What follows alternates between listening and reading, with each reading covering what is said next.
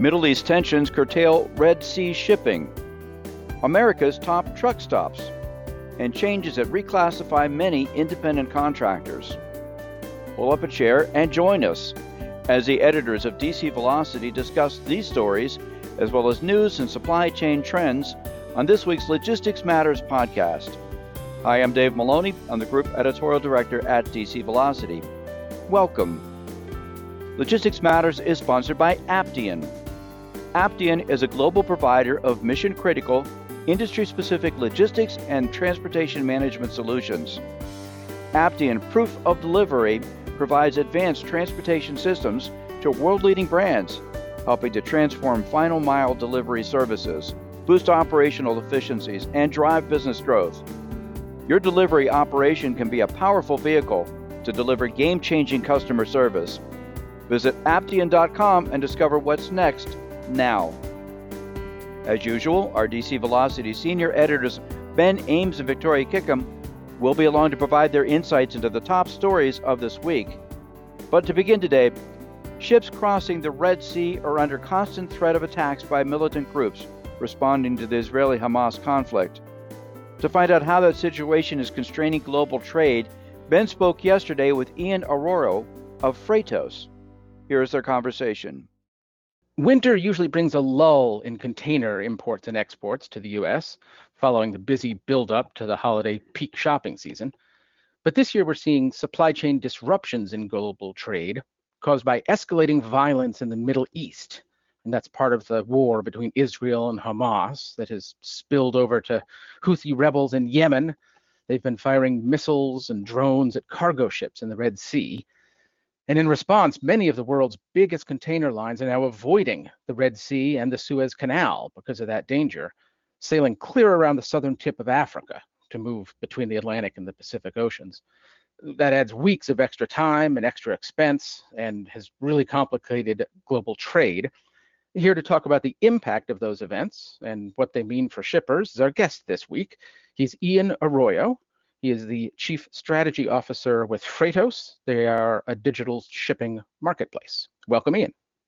Thank you, Ben. Really appreciate the opportunity and uh, looking forward to the conversation. Ian, for our customers who aren't familiar with Freightos, could you give a quick description of what the company does and how it fits into the issues around maritime cargo? Yeah, absolutely. Um, so Freightos is the leading global freight booking and payments platform. Uh, we digitize the connectivity between carriers, forwarders, and shippers, small and medium, all the way to enterprise, uh, so that they can operate effectively, efficiently, and transparently with one another. Uh, Freightos is also the foremost global data provider in air and ocean rate indexes or indices. And you, some of your listeners may be very familiar with the Freightos Baltic Index, which is quoted quite often in daily in the media around the globe and is also publicly traded on the Chicago Mercantile Exchange. Um, and so we're focused on providing the tool sets and capabilities for the industry to be able to uh, transact with one another uh, globally in a digital format. Uh, thank you. And now, uh, as we said in the intro, uh, many ships are now avoiding routes through the Red Sea and the Suez Canal. Uh, but not all freight is the same. Do you have a feeling from the work that you just described uh, whether these backups we're seeing are affecting certain types of cargo over others? I'm thinking of like oil and bulk loads in comparison to containers. That's a great question. Um, it, very interestingly, um, for the most part, it's it's really not affected dry bulk and, and oil vessels all that much um, until today, actually. Today, January 11th, uh, we saw, you know, a, a, tanker seized by Iran, not uh, by the Houthi rebels, uh, which is obviously going to have its own knock-on effects. But in general, oil in bulk has continued transiting through the Red Sea and the Suez Canal um, fairly normally. Uh, however, you know, roll-on, roll-off container um, and others have definitely seen a significant diversion away from the Red Sea and the Suez Canal, um, and and continues to affect it. Uh, and we're seeing, you know, six out of the top ten uh, global carriers in the ocean space, uh, for the most part, are are shifting away from the Red Sea and the Suez Canal until further notice. Boy, that's a lot of volume uh, shifting there.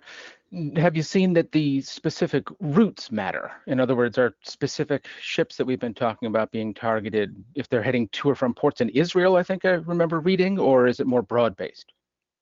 Yeah, it's also a great question. I mean, if we go back into the November, early November timeframe when this all started um, with the Houthi rebels in the Red Sea, the the specific targeting was was publicly stated to be Israeli-owned vessels that were targeted, um, and then that slowly rolled into Israeli port calls. So any vessel that was assumed or believed to be uh, either going to or coming from an Israeli port uh, and then that has moved into now what we're seeing as seemingly indiscriminate targeting of um, container and other types of ships, including um, today, you know, oil ship. Uh, we saw an, an oil vessel um, targeted in the Indian Ocean recently as well.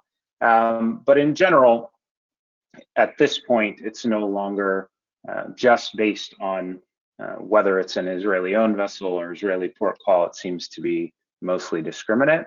Um, and also you're seeing that COSCO and OOCL and a few others are now completely omitting all Israeli port calls. And we're also, interestingly, you know, it seems as though no Iranian, Chinese, or Russian ships are being targeted by the Houthi rebels.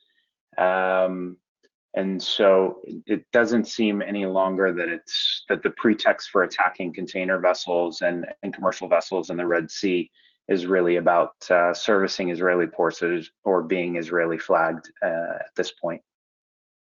Uh, well, let's talk a little about solutions.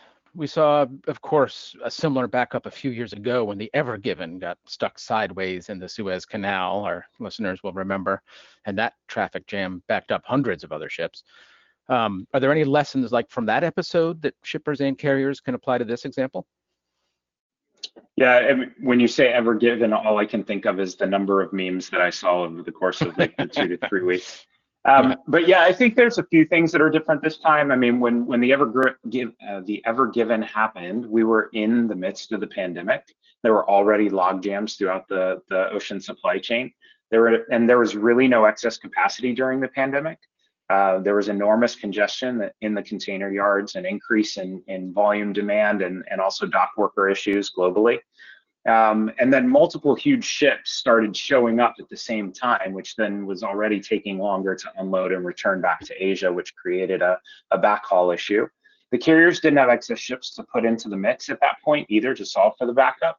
And now they're able to put in additional capacity um, in the cycle uh, which does continue to create, you know, pricing pressure upwards because now you have more op- more ships operating for the exact same demand, which could not have happened during the pandemic. Um, and we're seeing slowly BCOs, you know, large large importers are increasing their seasonal demand due to Chinese New Year and pulling forward inventory, which is fairly normal. Um, and ports seem to be able to handle this, you know, seasonal increase in demand. Um, the empty container shortage due to the imbalance in the backhaul, though, does seem to be the, the potentially biggest issue at the moment. Um, and likely empty container storage in, in, in Asia could cause backup on demand, which will then potentially increase pricing. Um, but many of the ports have implemented offsite container yards throughout the pandemic and are still operating them, which means that that's a big lesson learned to ensure um, container flow even with uh, a bump in demand. Great point. Yeah, it, we always have to remember that it, it's it's a big closed loop. You need those containers making the full circle. Uh, looking more broadly, of course, we've also seen big backups uh, in the Panama Canal from a, a water shortage from a, a historic drought there. Um, you know, it, it, there were also labor protests and pandemic port congestion at U.S. West Coasts. Uh, what can our listeners learn from these challenges that uh, might help them cope with the current challenge in the Red Sea? it's going to sound a little bit cliche, I guess, but uh, I think the biggest thing that we've all kind of learned through the pandemic and and in an ever shifting geopolitical environment um, is that we have to plan ahead and factor in longer potential lead times and rate increases at any given moment. There there's no guarantee, um, and so looking at you know where do you have in your supply chain and, and in your logistics supply chain the opportunity to to shift to different regions um, for you know ports of destination, for instance, in the U.S. If you're used to going east coast, maybe you go west coast and then have a longer inland haul. Mm. Um, considering regional sourcing di- diversity. Um, but I mean, there's constant pricing and market updates which need to be taken into account, uh, whether those are you know natural uh, like weather issues, geopolitical, other disruptors, uh, where you know something like the Freightos data terminal, which gives real-time, you know, global rate market updates as well as real-time um, factors that could play into disruptions, you know, comes into play these days and age. But also, there isn't really a normal in global logistics anymore.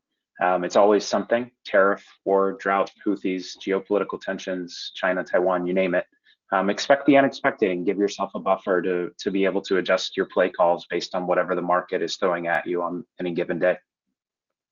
Uh, great advice. Uh, really appreciate it. Uh, Ian, thank you for coming on the show and talking about this with us. Always a pleasure. Thank you, Ben. Our guest this week has been Ian Arroyo from Freightos. Back to you, Dave. Thank you, Ian and Ben. Now let's take a look at some of the other supply chain news from the week. And Victoria, all of us have stopped at truck stops at one time or another when traveling on the nation's highways, and some are much better than others, especially in the services that they offer to truckers. Yes, Dave, that is certainly true. And we learned this week where to find the best truck stops across the country, as determined by those drivers themselves. Um, on Wednesday, leaders at TruckerPath, a developer of mobile apps and services for the trucking industry, released their annual list of the top 100 truck stops. Now, that's a guide to top places for drivers to stop and eat, rest, and fuel up as they travel the nation's highways. Uh, this annual list is based on feedback from drivers who use the Trucker Path app, and that app provides navigation services, up-to-date information on the truck stops, you know, things like real-time parking availability, fuel prices, way station status, that kind of thing. Uh, TruckerPath gathered more than 34 million in-app ratings and reviews from nearly a million drivers over the past 12 months to determine the top 100 truck stops. They also have breakout top five lists um, that include the chain and independent locations with the highest ratings in their respective categories. Okay, so what makes a good truck stop? And maybe we need a drum roll, but what is the top stop according to the list? Right. So this year's top stop is the Davenport, Iowa Kwik Star number 1071. And that facility ranked first overall for the second straight year. Uh, and it also ranked first in the chain category. Uh, discount truck parking of Pompano Beach, Florida ranked first in the independent category. Each stop is rated based on a pretty wide range of uh, offerings. It includes things like whether or not the facility has clean showers and well lit parking, uh, evaluations of on site restaurants and healthy food options, the driver's lounge, um, and the friendliness of the staff. That's all according to Trucker Path. And this is actually a pretty big accomplishment for the winners um, because drivers can rate about 12,000 truck stops and 11,000 additional fueling locations that are in the app. So it's a pretty wide field of entrance. Um, and if our listeners want to uh, take a look at the full list of 100, it, there's a link uh, to that list in, the, in our story, which was posted to dcvelocity.com uh, this past Wednesday. Well, it almost makes it worth a trip to Iowa to check it all out. Thanks. Absolutely. You're welcome. And Ben, speaking of truckers, many trucking firms are not happy after the Labor Department has released new rules defining independent contractors that could affect how drivers are classified. Can you share why there is disagreement with this?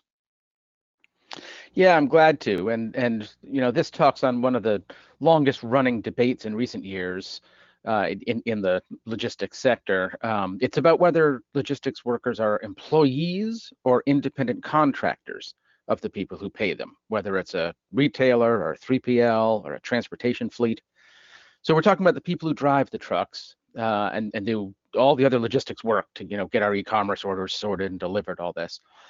This has been fought at many levels, such as California's AB5, among several other state initiatives, uh, some of them upcoming and at the federal level at the US Department of Labor. And generally, the sides line up with union groups like the Teamsters saying that truckers should be full fledged employees, getting sick leave and health insurance and workers' comp, while trucking fleets tend to say that truckers, and particularly owner operators, should be independent contractors who pay for those kind of benefits themselves. So the latest news on this is a Biden administration policy that was released on Tuesday that would rescind a 2021 Trump era policy and now basically swing Labor Department standards toward classifying many of those same workers as employees instead of as independent contractors. This regulation is slated to take effect on March 11th, although a law firm analysis I read said that it may likely be challenged in court before that happens. Right. Uh, did the law firm explain why it thinks this will end up in court? Well, first of all, the law firm, this is a transportation legal office called Scopelitis, said the new regulation creates a less predictable framework for determining that worker status. Uh, this is under the Fair Labor Standards Act. Uh, so that less predictable part is really what a lot of folks are stumbling on. Nobody likes confusion in business. Uh, secondly, there's a long line of logistics groups that immediately came out in opposition to this new approach. Uh, just this week, the groups who are loudly against it include the American Trucking Associations, the Intermodal Association of North America, the National Association of Wholesaler Distributors, uh, the National Retail Federation, and even the Owner Operator Independent Drivers Association. These groups together, they represent a lot of people in the logistics sector. Uh, for example, the NRF said that the new policy would create confusion between retailers and all the various contractors they work with. So that's like billing and facility maintenance and data analysis and delivery and marketing, so far beyond truckers. Likewise, the ATA, the American Trucking Association, said this could force a change in working conditions for the 350,000 truckers who currently work as independent contractors around the US. And the intermodal group, IANA, said that it could reclassify jobs for what it calls 80% of the intermodal drayage drivers in our country who are currently independent contractors. So, you know, the status of this new potential regulation may be murky, but if it stands, it could affect a huge number of workers and companies. It certainly seems that way, and like you said, I imagine we'll expect some court challenges before the matter is actually settled. Thanks, Ben. Glad to do it. We encourage listeners to go to dcvelocity.com for more on these and other supply chain stories. Also, check out the podcast notes section for direct links to talk more about the topics that we discussed today. We'd like to thank Ian Arroyo of Freightos for being our guest. We welcome your comments on this topic and our other stories. You can email us at podcast at dcvelocity.com. We also encourage you to subscribe to Logistics Matters at your favorite podcast platform. Our new episodes are uploaded each Friday. And a reminder that Logistics Matters is sponsored by Aptean. Forged from decades of industry experience, Aptean Proof of Delivery supports global delivery fulfillment operations with the tools they need to increase efficiencies, gain real time visibility, automate communications, and enhance the delivery experience for customers. Your delivery operation could be a powerful vehicle to deliver game changing customer service, reduce costs, and drive growth. Aptean Proof of Delivery can help. Visit aptean.com and discover how now. We'll be back again next week with another edition of Logistics Matters. Be sure to join us. Until then, have a great week.